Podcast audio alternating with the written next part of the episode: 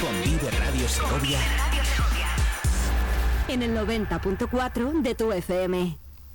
21 minutos sobre las 10 en punto de la mañana y aquí seguimos, ya lo han escuchado, Vive Radio, cómo llevan la mañana. Este Blue Monday, el, dicen el lunes más triste, yo creo que estamos consiguiendo y nos queda muy poquito eh, para certificar que nada de Blue Monday, que está siendo un lunes perfecto. Les estamos haciendo olvidar sus eh, tarjetas de crédito, los regalos navideños y todos esos propósitos. Propósito de nuestros lunes, pues hablar mucho de deporte, lógicamente. Hemos hablado de, de fútbol, hemos hablado de atletismo, hemos hablado de baloncesto, de fútbol sala y como siempre en la prórroga después del chau chau, Patricia, pues nosotros nos incorporamos hablar con otros deportes y hoy lo vamos a hacer de pádel y de tenis, de pádel y de tenis que saben mucho en, en Espacio Tierra. Estamos con su gerente, eh, con Ángel de Marco. Ángel, bienvenido, ¿cómo estás? Buenos días.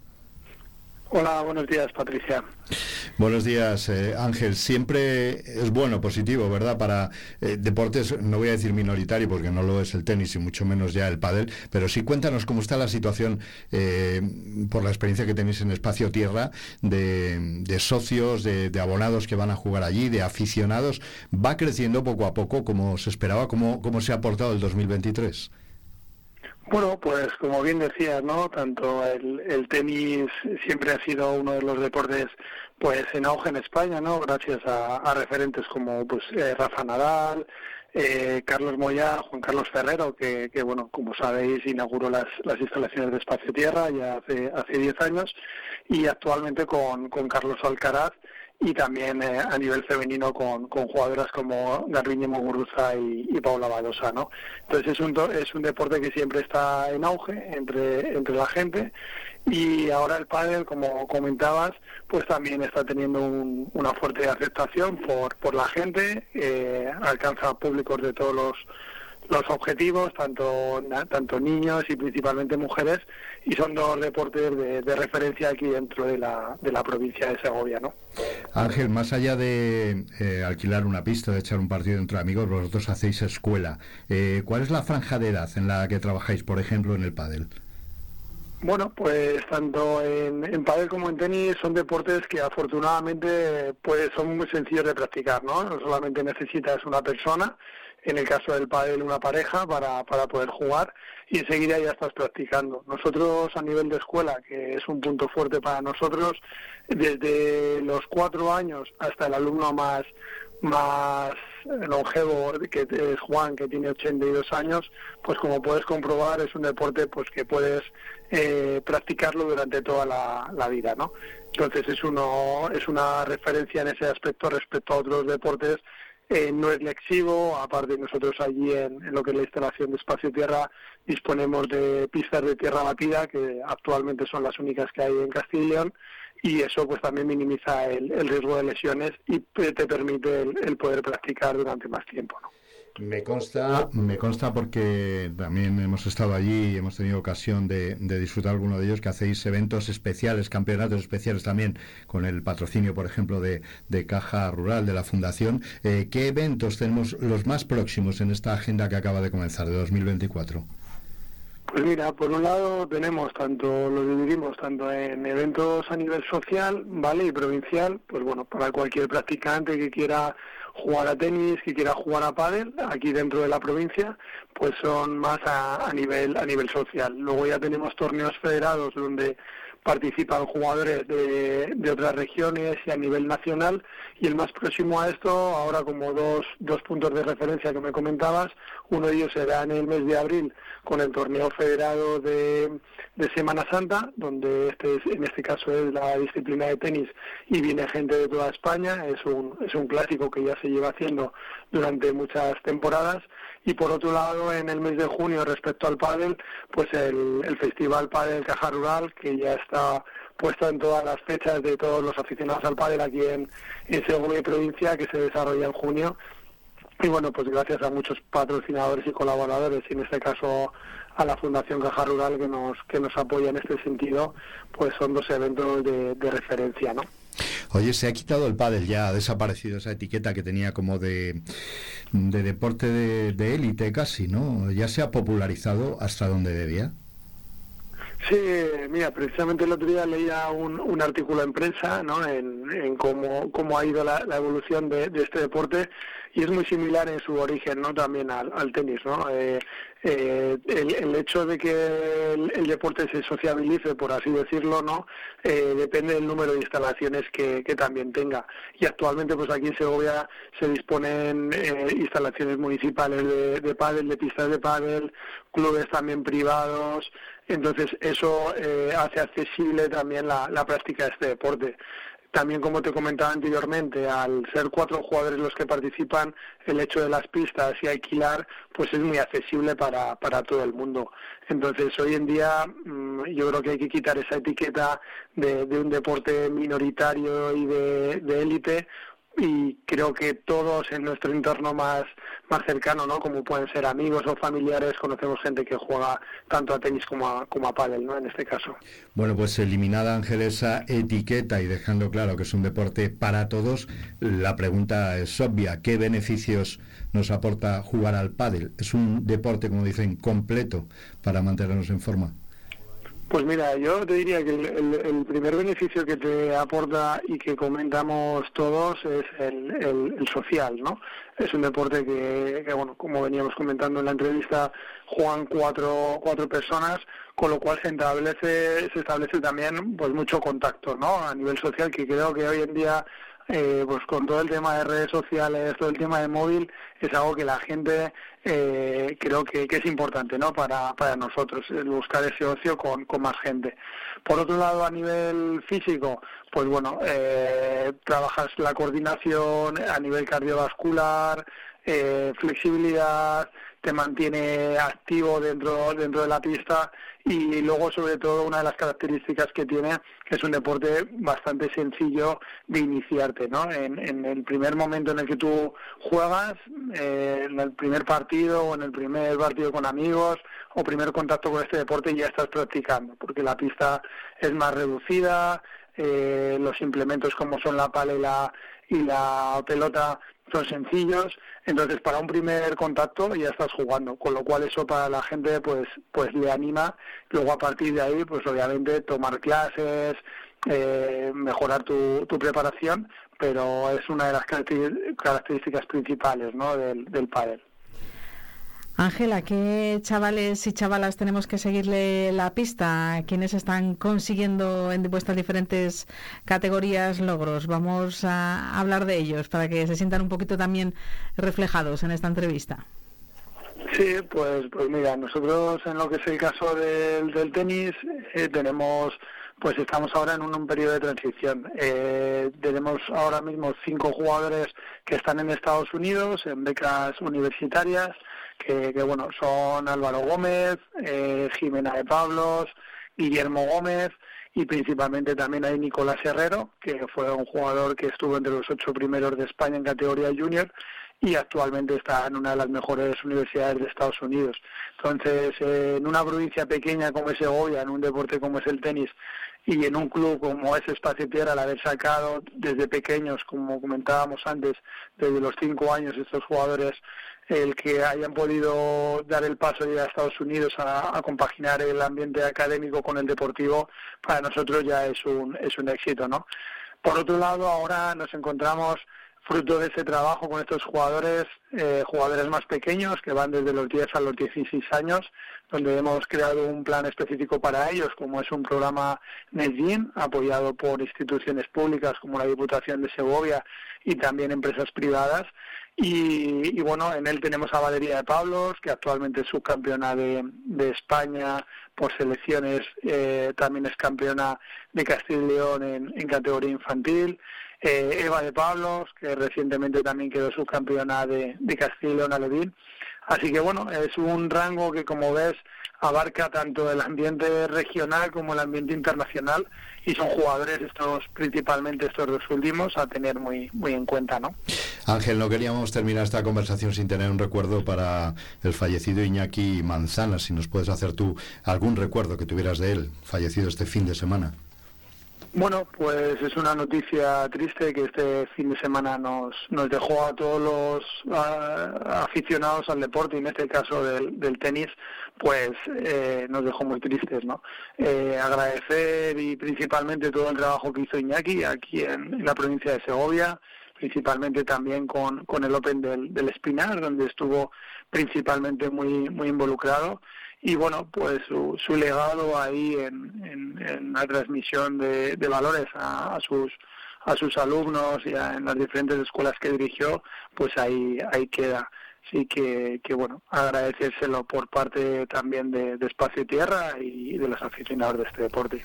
Así es, fallecía este fin de semana a los 52 años, jugador, profesor y entrenador de tenis segoviano. Ángel de Marcos, gerente de Espacio Tierra.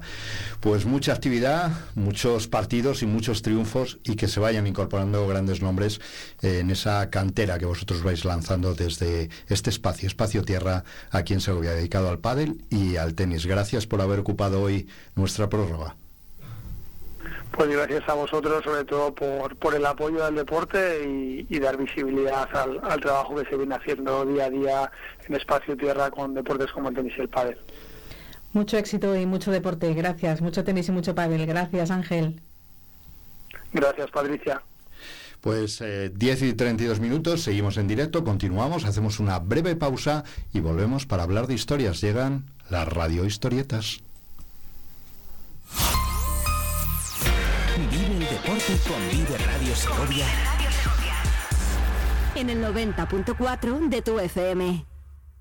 Mucha radio. Mucha vida. Vive Radio Segovia. Grupo Imerol, residencia para mayores en el centro de Cantimpalos. Contamos con un gran equipo multidisciplinar, joven y dinámico. Ofrecemos tratamientos personalizados, programas de rehabilitación, terapia y estimulación cognitiva. Residencia Grupo Imerol. Tu atención es nuestro objetivo y tu bienestar nuestro compromiso. Trabajamos contigo, trabajamos para ti. Clínica Dental San Lorenzo. Te esperamos en nuestras nuevas instalaciones en Vía Roma 41, muy cerca de nuestra ubicación anterior. Ofrecemos el mejor servicio odontológico en un ambiente moderno y cómodo, equipado con tecnología de última generación para realizar diagnósticos aún más precisos y personalizados. Estamos a la vanguardia en tratamientos de implantología, periodoncia y odontología general. Clínica Dental San Lorenzo. Ponemos al cuidado de la salud dental de nuestros pacientes todo nuestro esfuerzo y dedicación. Vive Segovia. En el 90.4 FM. En el 90.4 FM. Vive Radio.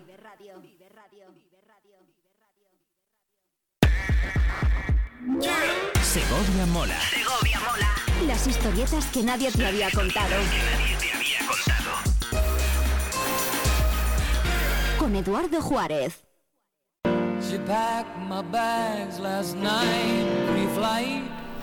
Y aquí le tenemos a Eduardo.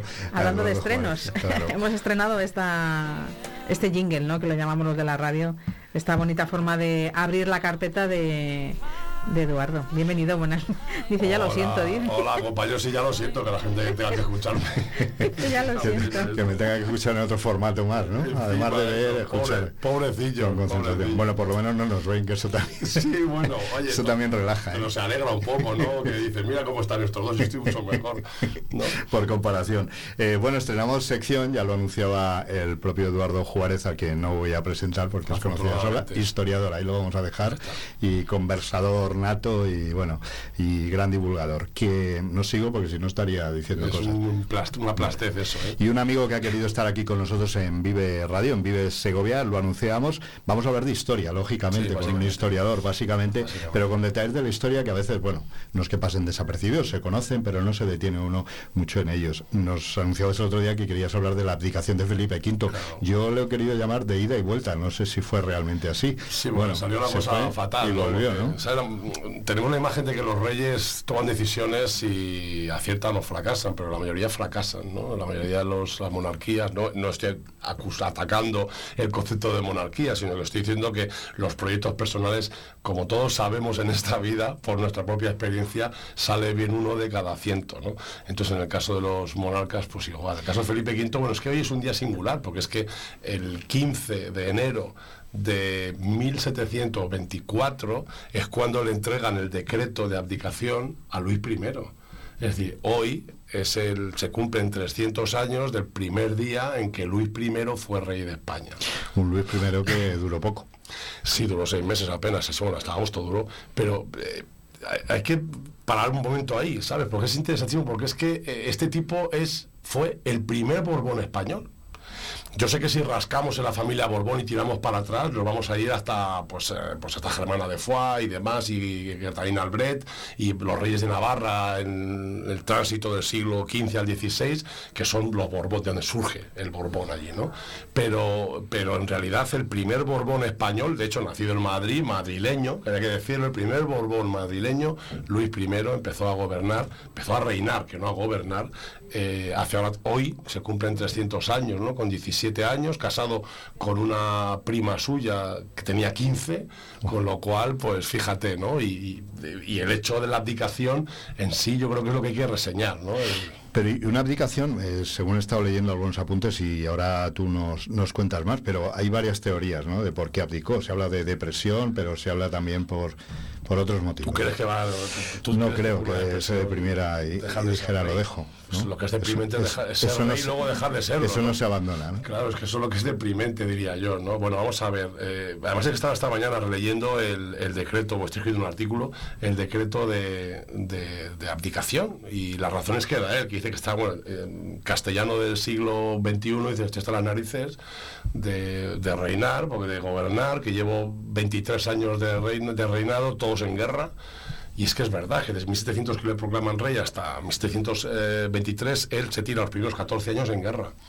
En guerra porque no aceptan ni, Inglaterra ni, ni, eh, ni el, imperio, el Sacro Imperio Romano Germánico, ni Portugal aceptan que el rey de España sea un Borbón, por la peligrosidad que tiene que se haya una unión dinástica entre Francia y España, lo cual habría sido tela marinera, ¿no? Eh, Si solo pensar en ello ya se nos ponen los pelos de punta, ¿no? Eh, pero en, realidad ah, esto le, provoca el cambio. Bueno, cuando termina la guerra, su esposa muere, con la que ha pasado todas aquellas penurias, que es Luisa Gabriela de Saboya, ¿no? Entonces, eh, digamos que esto va afectando a esta persona en términos anímicos, depresivos, para decir, aquí, hasta aquí llegó y punto, ¿no? Eso es lo que dice él. Eso es lo que dice él. Pero debajo subyace algo mucho más, ¿no? Algo mucho más interesante, yo creo, en términos políticos, ¿no? Quería trepar un poco. ¿eh? Bueno, es que para empezar, mira, dos años antes estando en el Embalsaín, todo esto queda en Segovia, pero son de Segovia. no, no, y vamos a hablar ahora de, de esa conexión segoviana que es evidente. eh, Entrando en Segovia, estando en Balsaín, perdón, que es Segovia. O sea, otro, madrile- otro madrileño que se viene a Balsaín. Ay, di que sí. Ay. Estando en Segovia, eh, verás, eh, digo en Segovia, coño, me digo, en Balsaín. Estando en Balsaín aparece el duque de Saint-Simón, que se le, le manda en embajada el Consejo Real de Francia a decirle que no va a ser rey de Francia nunca. Y le dice eso en Balsaín. Y este coge, se agarra un mosqueo, no quiere ni mirarle la cara, le echa patadas de Balsaín y no le deja dormir allí, ni a él ni a su séquito, y los manda a Segovia de noche, que tienen que entrar por aquí. Esto lo cuenta en Simón en sus memorias. Sí. Que tuvo que venir con todo su séquito a Segovia, llamando puerta por puerta A buscar para cobijo. dónde dormir. ¿Eh? Oye, tú aquí no vienes, desgraciado. O sea, que, que eso quiere decir que no acepta esto Claro. Felipe V. Entonces casa a su hijo mayor con la hija del regente de Francia. Porque la, la corona de Francia había pasado de su abuelo a su, a su hermano mayor, que es el gran delfín, pero su hermano mayor la había diñado. Y entonces pasaba a su sobrino mayor, que también la diña, y la diña al sobrino mayor con la esposa de Sarampión. Con lo cual el heredero era un chavalín de 7, 6 o 7 años, que era su sobrino, que era Luis, el futuro Luis XV, ¿no? el, el de los mosqueteros, por cierto, ¿no? el Luis XV de los mosqueteros, pues un chavalín Ah, y él dice, bueno, esto es una opción para que yo entre, además endeble, enfermizo, es una opción para que yo pueda ser rey de, de Francia también. Entonces casa a su hijo eh, con la hija del regente de Francia, que es el que gobierna mientras el otro es un crío, eh, que es el príncipe de Orleans. Eh, y a su hija pequeña con el, con el futuro rey. Estaba preparando el La, camino. Maria- la Marianina, que La es lo que dice mi amiga Nive Costina, la Marianina, que se llama Mariana, María Ana. Ana. Decimos Mariana, ¿no? Pero es María Ana, ¿no? Y Marianina, ¿no? La Marianina. Y entonces el plan está claro, ¿no? Es decir, crea una segunda corte, que es el Palacio de la Granja. En esa segunda corte va a vivir él, se va con su equipo, él lleva con su equipo, con su gobierno, con, su, con sus hombres fuertes, y eh, prepara con Saint-Simon y luego ya con el mariscal Tessé el asalto al trono de Francia. ¿Cuál es el problema? Que sale todo de pena. Os dicho que esta gente fracasa porque es que tú tiras ahí, te tiras un triple y te fíjate, tiro un triple, dejo a mi hijo de, con 17 años rey de España, le montamos un gabinete para que aprenda a gobernar, para que gobierne y no sea un insensato de 17 años gobernando, claro. Y nos vamos directamente a Francia y yo soy rey de Francia, toma pasa que no me va- porque este tío era francés. Felipe V es francés, aunque esté enterrado en la granja. Tío era francés. ¿Qué le pasa? Bueno, todo sale fatal, porque el hijo la palma. A la hija se la devuelven. ¿eh? El, el príncipe de Orleans se muere. Y nombran regente al duque de Borbón, que es el enemigo acérrimo de toda esta política. Con lo cual, eh, palma el hijo, no hay ninguna posibilidad. Tiene que volver a ser rey de España. Es decir, ¿Y quién prepara ese retorno? Porque el no, retorno teóricamente siempre he dicho que es un golpe de Estado. Yo siempre he dicho que es un golpe de Estado que está implicada claramente Isabel de Farnes. Y ellos incluyen cuando está moribundo el hijo, porque el hijo la palma, ah, la palma de, de viruelas y de tabardillo. Que la gente dice, te va a dar un tabardillo, ¿no? Sí. Lo decimos mucho, ¿verdad? Es una forma coloquial muy madrileña de hablar. Muy madrileña, Muy sí. madrileña. Un tabardillo es el tifus. Entonces la diña de esto, la diña, eh, ¿quién, se, ¿quién se resfría en verano más que un pringao? ¿no? Pues este era un pringao de marca mayor y se agarra un resfriado en verano, pues se muere en agosto, muere el murió en 28, agosto, 29 de agosto. Muere, muere al poco de su cumpleaños, porque él nació el día de San Luis, pues se llama Luis.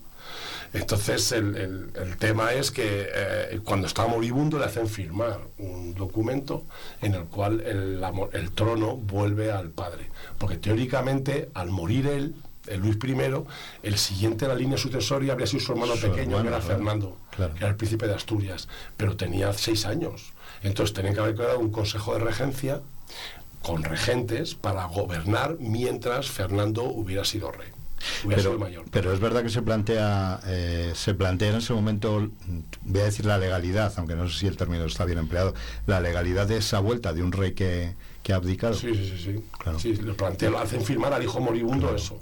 Y cómo se cómo se soluciona igual Pues vuelve, él, él vuelve al trono. Es decir, él eh, evidentemente no y le autorizan porque se planteaba si era pecado también no Claro, se plantea todo, ¿no? Si va contra la ley, va contra la norma, va contra el designio divino. Y le afecta mucho a él, ¿eh? Porque en el 24 él ya en septiembre vuelve a ser rey de España, cosa que evidentemente él no quería. Y entiende que va a estar atado para siempre a eso. Que el proyecto de volver a Francia, siendo rey de Francia, pues ha desaparecido. Y que la única posibilidad es ser rey de España. cuando abdicó se retiró a descansar a se No, sigue la- política. Él se vuelve, él se va a la granja Se y la hay, granja. hay dos cortes paralelas. Una en Madrid, que entonces eh, Luis I residía en el, en el Alcázar. Recordad que el Palacio de Madrid, el Palacio Real, no empieza a construirse hasta 1734, que es cuando se quema el Alcázar, el Alcázar de Madrid. ¿no? El- digo que la sede más que el Alcázar era el, era el Palacio del Buen Retiro Ajá. que es donde luego fallece Felipe V. Felipe V no muere en la granja, muere en el Palacio del Buen Retiro y en el codicilo, que es la adenda a su testamento, dice que lo entierran en la granja, que lo metan en la cripta, en la colegiata, que ahí sigue, ahí sigue el tío. Oye, decías al principio, reflexionamos en torno a que pensamos en los reyes como, bueno, pues como grandes de España, ¿no? Y grandes de, de personajes eh, que no tienen estas dudas, esas depresiones que decíamos, y sin embargo, la verdad es que decías tú, ¿quién no ha fracasado en su vida? ¿no? Pues que la Pero esto, eh, esto es en relación a eso que decimos a veces, la historia construye un relato, no es... Claro, bueno, es que no es un- en sí no es Claro. historia, es un relato. Lo que hacemos es adaptar el pasado al presente en que vivimos, intentando justificar argumentos políticos, sociales, económicos que son necesarios para nuestra posición en ese momento. Indiscutiblemente, eh, la, historia, el documento en sí nos va a contar el fracaso, el éxito, pero sobre todo las dudas permanentes que tiene cualquier persona y mucho más con esas responsabilidades. Tú ten en cuenta que qué amigos tiene el rey en el trono, no tiene ningún amigo. Todo el mundo que le rodea tiene sus propios intereses. ¿No? Entonces todo se basa en función a privilegios, gente que recibe privilegios y gente que eh, se esfuerza por mantener esos privilegios y aprovecharlos con redes clientelares, como funciona la política en este país. Porque la gente se asusta y dice, bueno, que si la corrupción, que si los políticos, que si los, la, camarilla que tiene un político, se llamaba camarilla al gobierno de Fernando VII, que es donde sale ese concepto de corrupción eh, inherente ¿no? a la política. Es decir, eh, todo alrededor de la política en este país siempre ha estado eh, basado en probablemente los intereses personales y sobre todo en el tipo de aristocracia que hemos tenido, que ha sido aristocracia agrícola, aristocracia tradicional y no una aristocracia que parte de la burguesía, como ocurre por ejemplo en el Reino Unido, en Inglaterra, que es aristocracia burguesa, bueno, de hecho ellos se cargan a un rey, cortan el pescuezo, ¿no? Cosa que también pasa en Francia, donde en Francia había esta aristocracia nuestra, típica, pues somos muy, mucho más parecidos a los franceses de lo que la gente quiera decir o quiera asumir eh, mucho menos a los portugueses, aunque somos como hermanos. Entonces todo ese proceso pues conlleva esa necesidad de entender el momento y la soledad de un rey. ¿no? Nadie más solo, por ejemplo, que Felipe II en el Escorial. Cuando uno visita el Escorial y ve su, su despacho tío, solo entraba uno, si es como esto de grande. Entonces estás solo permanentemente. Oye, ¿cómo, cómo los historiadores, tú que te manejas eh, con, los, con los archivos, los documentos, cómo descubres o cómo conformas para contarlo la personalidad de, por ejemplo, de Felipe V. o pues sea, ¿qué, se ve en los documentos que han quedado, documentos oficiales, pues que nos pueda dibujar un poco cómo es en su día a día, ¿no? Generalmente yendo a las crónicas de la época. Eh, suele ser complicado hay que buscar siempre crónicas a favor y en contra. Por ejemplo, en la Edad Media, el siglo XV, me gusta decir Edad Media, el siglo XV es muy interesante, por ejemplo, Enrique IV, que es un rey más segoviano que otra cosa, ¿no? Bueno, pues Enrique IV es un rey que tiene, eh, pues, eh, cronistas a favor y en contra, léete los dos, y llegas a una conclusión. Haciendo una comparativa. Claro, llegas a una conclusión. En el caso de Felipe V, Felipe V cuando la palma, eh, se escribe un resumen de su reinado, que es el epítome de Felipe V en mi casa, que me lo saqué de la Biblioteca Nacional. Entonces ahí te van contando nada más morir lo que hizo el rey, lo que le pasó. Y luego sobre todo eh, los comentarios de los de los eh, embajadores, de aquellas otras personas que no están obligados a mantener una imagen patria, una imagen de, eh, de, la monarquía española, del rey español como algo maravilloso, algo perfecto, ¿no? sino que te lo cuentan tal y como es. Hay un ejemplo muy claro de este aspecto cuando nace Carlos II, el último de los Habsburgo, cuando nace la Gaceta de Madrid, que es lo que hoy en día es el Boletín Oficial del Estado, pues publica, nacido el, el príncipe de Asturias, el hijo del rey de España, eh, es bellísimo, rubicundo, tiene eh, tirabuzones rubios, eh, son rosados, mofletes, tal, es riquísimo, maravilloso, es bendito, sea, bla, bla, bla, bla, bla. Y luego ves una carta cifrada que envía el embajador del reino de, del rey de Inglaterra en España y le, y le, envía la carta que dice, dice, ha nacido el hijo del rey de España. Dice, de feo que es, da miedo. Entonces, hay que ir a distintas fuentes, claro. Claro, te, lo, digo porque, claro, y, quienes nos están escuchando pensarán, cuando se cuente la historia, la que estamos viviendo actualmente, claro, tirarán de periódicos y de crónicas, unos hablarán bien, unos mal. El que nos cuente, claro, el que nos cuente los triunfos de, en vela de, del rey emérito, pues dirá qué maravilloso era el rey, que, y el que nos cuente lo contrario, otras andanzas que ha tenido. Fíjate, ahora mismo no hay ese problema porque hay una un espectro de historiadores y de especialistas investigando y escribiendo eh, que es enorme. Entonces el problema no vas a tenerlo en cuanto a, que esté sesgada la imagen. Esto el problema es cuando te vas hacia atrás en el tiempo. Entonces tienes una fuente, una fuente primaria básica y tienes que creerte lo que dice ese. no hay más, no, hay, comparativa. no hay más. ¿eh? Por ejemplo, el otro día estaba... Y cuanto más atrás te vayas, peor. Claro, ese es el problema. Eh, por ejemplo, este, ay, perdón, por ejemplo, este, te diré, eh, eh, este, ¿cómo se llama? Canciller López de Ayala, Pedro Ayala, perdón, que era, era, canciller con Pedro I en la guerra señorial que acaba con el último de los, de los Borgoña y entra en nuestra Trastámara, con Enrique II, en la guerra que matan, el fratricidio de Montiel, pues este fue canciller del, de, rey Pedro I y luego se cambia de bando. Entonces, durante un tiempo a las maravillas del otro y al pasar, al, pasar a otro bando es Satanás, es el rey cruel, es un rey maldito. Entonces, ¿qué haces, no? Es decir, todo es falso, todo es... Entonces tienes que irte básicamente a la documentación administrativa, porque ahí se ve el carácter de algunos reyes. Siempre pongo el ejemplo de Pedro I, como era Pedro I, el, el obispo, tiene un problema de, de- de fidelidad de los poderes fácticos de aquel reino. Entonces eh, pide que le, que le demuestren el vasallaje ¿no? y, que le, y que sostienen ese, ese rey. Y, y va una comisión del- de la Catedral y el Cabildo de Segovia. Y entonces van allí y le dicen que sí, sí, que le van a apoyar perfectamente si les da unas exenciones, nada, te apoyamos, pero tú nos quitas los impuestos de esto, ta, ta. Y el otro le dice, sí, sí, os los quito. Dice, dentro de cinco años. Dice, ahora pagáis. Y eso lo ponen en el documento. Entonces ves que es un tipo que Claro. los tiene cuadrados. Claro, claro. Así son las historietas de Segovia, porque empezamos hablando de Felipe V, pero acabamos hablando de los perfiles, de las personalidades de los reyes y de cómo historiadores como Eduardo Juárez consiguen eh, pues enrascar un poquito en esos documentos, incluso en los documentos administrativos, para ver cómo se portaban los reyes de verdad.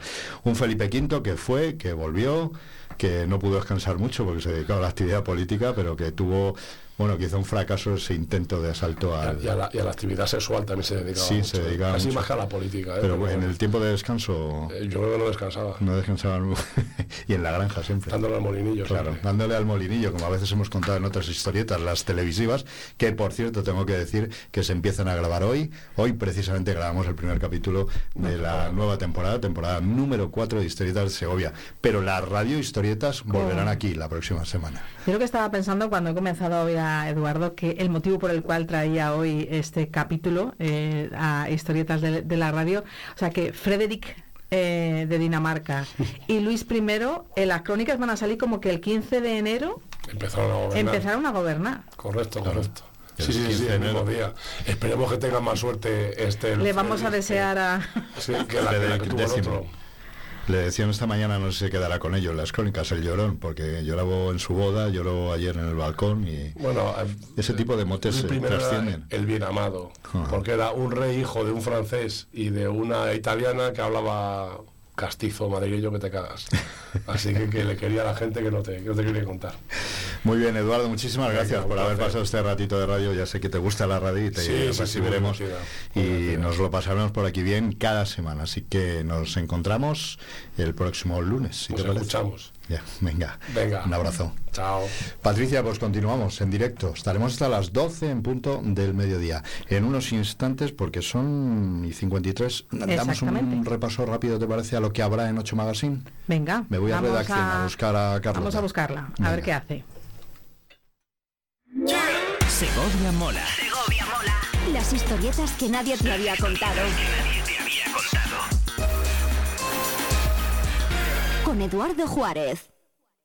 ¿Tienes una hipoteca? Si firmaste una hipoteca antes del año 2019 o la has cancelado hace menos de cuatro años, en Legal Socio podemos ayudarte a recuperar hasta 10.000 euros. No dejes pasar el plazo que finaliza este 23 de enero y ponte en contacto con nosotros. Nuestro estudio de viabilidad es gratuito. En Legal Socio te atendemos en Segovia, en calle José Zorrilla, número 98, local, o en la Plaza del Potro, número 3, primero B, en nuestro WhatsApp y en la web www.legalsocio.com o en el teléfono 611 10 95 95. ¿Cuándo decidimos que ser práctico es mejor que tener experiencias? ¿Quién ha decidido que la tecnología sirva para mantenernos inmóviles? Con Kia, la tecnología te mueve. Nuevo Kia Sportage. Mejor coche del año en España 2023. Kia. Movement that inspires. Kia Alevi Auto, calle Peñalara 32, Polígono El Cerro, Segovia. Vive Radio Segovia. Corre la voz.